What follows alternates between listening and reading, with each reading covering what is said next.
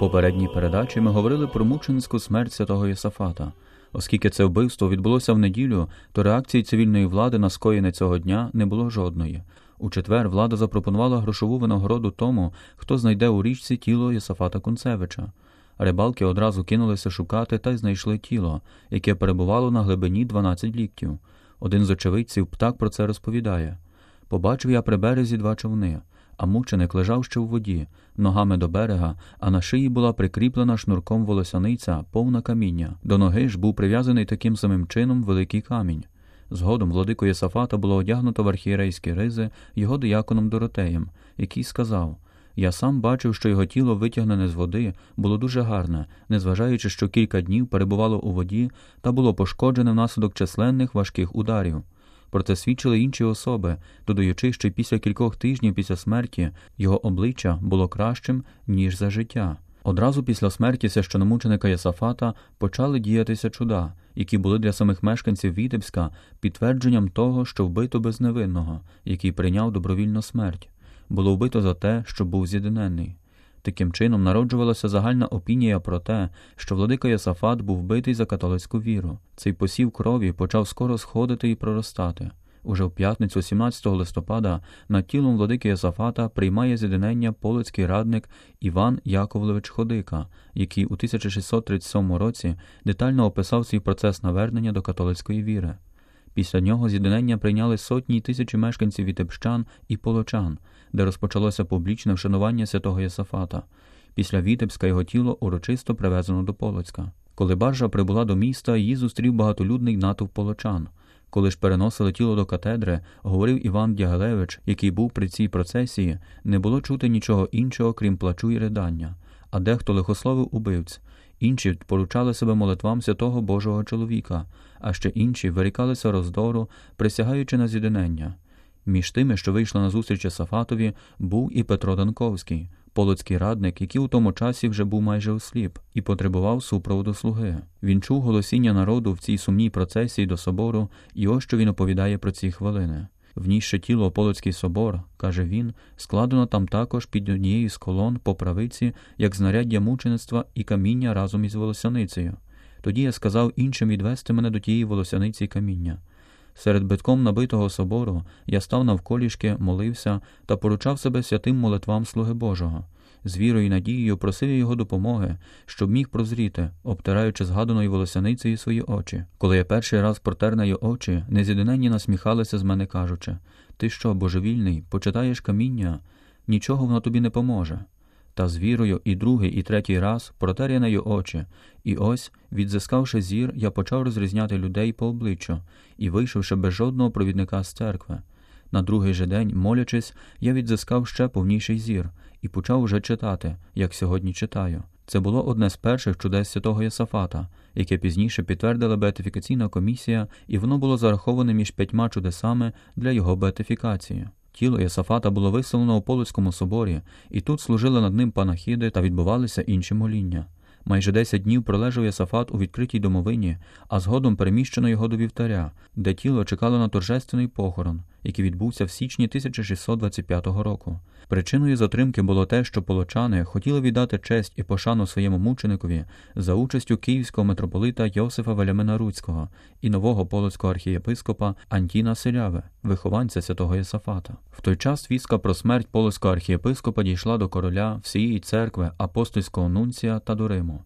На початок грудня 1623 року представники найвищої державної влади у Варшаві вже знали детально про стан справи, щоб реагувати і діяти. 9 грудня король призначив окремих слідчих комісарів, які провели відповідне розслідування вбивства та, провівши суд, покарали організаторів та виконавців злочину вже наступного 1624 року. У Римі новину про мученську смерть владики Єсафата дізналися, зокрема, через лист апостольського нунція у Варшаві Джованні Ланчелотті, який отримав від митрополита Київського лиху звістку 23 грудня 1623 року. Подавши стан справи, митрополит Руцький додає болію над тим, що забрали мені фізично того, хто був моєю правою рукою, та маю певну надію, що діятиме він у нашу користь далеко сильніше в небі, ніж міг би це зробити на землі. А тим часом багато людей внаслідок смерті священомученика Єсафата змінило своє ставлення до слів померлого владики та його навчань. Як ми дізнаємося із документів Ватиканського архіву, очевидним знаком його справжнього мученства за віру було навернення нез'єдиненних після його смерті. Тут варто сказати, що майже всі вбивці прийняли католицьку віру та прийняли перед смертю святі тайни. Та яскравим символом тієї переміни, яку започаткувала смерть Сафата, було подивогідне навернення єпископа Мелетія Смотрицького, яке згодом детально описав єпископ Яків Суша у одній зі своїх книг. Спочатку, збентежений Вітебською трагедією, Смотрицький виїздить на Близький Схід, щоб встановити захитану рівновагу духа та свою віру в православ'я. З цієї подорожі він повертається вже перемінений і стає головним популяризатором поєднання, щоб Русь не нищила Росії. А коли переговори в цій справі не привели до швидких і бажаних наслідків, під кінець 1627 року він визнає владу митрополита Руцького і складає католицьке ісповідання віри. Рівночасно він стає апологетом Берестейської церковної формули єдності церков, спростовуючи свої попередні твори, написані проти католицької церкви. Згодом, у 1633 році, він помирає у Дерманському Василянському монастирі на Волині. Ці навернення та чуда, які діяли ще до похорону владики Єсафата, яскраво засвідчують риси святості та шлях до проголошення його блаженним, про що ми поговоримо у наступній передачі. Про урочисті ж похоронні богослужіння ми дізнаємося від ченця Василянина, а згодом митрополита Рафаїла Корсака, який брав у них активну участь. Він, зокрема, пише, що в день похорону, 28 січня 1625 року, з усіх руських і латинських церков лунав гомін дзвонів. Близько восьмої години ранку потрійним пострілом із гармат дали знак, що почався процесійний хід. В першому ряді процесії йшли мешканці міста, несучи в руках запалені смолоскипи. Посередині йшла молодь колегії отців єзуїтів, співаючи жалібних пісень і симфоній, які милували вуха очевидців. Відтак, зодягнене у священичі ризи, ступало духовенство Римської церкви. За ними двома рядами, числом 112, йшли руські священники.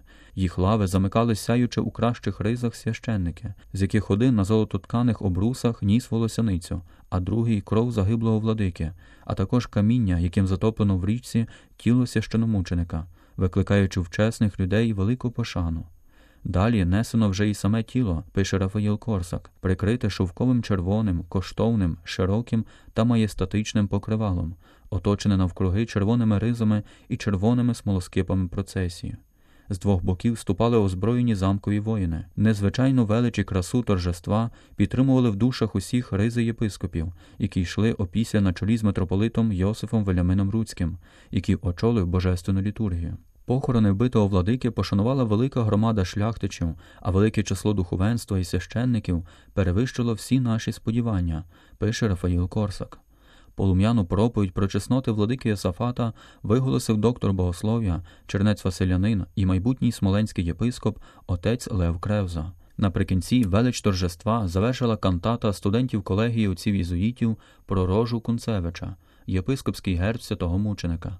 Після поховання тіла у крипті Полоцького собору присвящений митрополит мав визначну промову до шляхти та влади про церкву, любов до битого владики та ревність за Божу справу. Отак урочисто весь Полоцьк висловлював свою пошану до священомученика Єсафата Кунцевича, який через ганебну та жорстоку смерть чудесно прославив Бога, народившись до вічності в небі.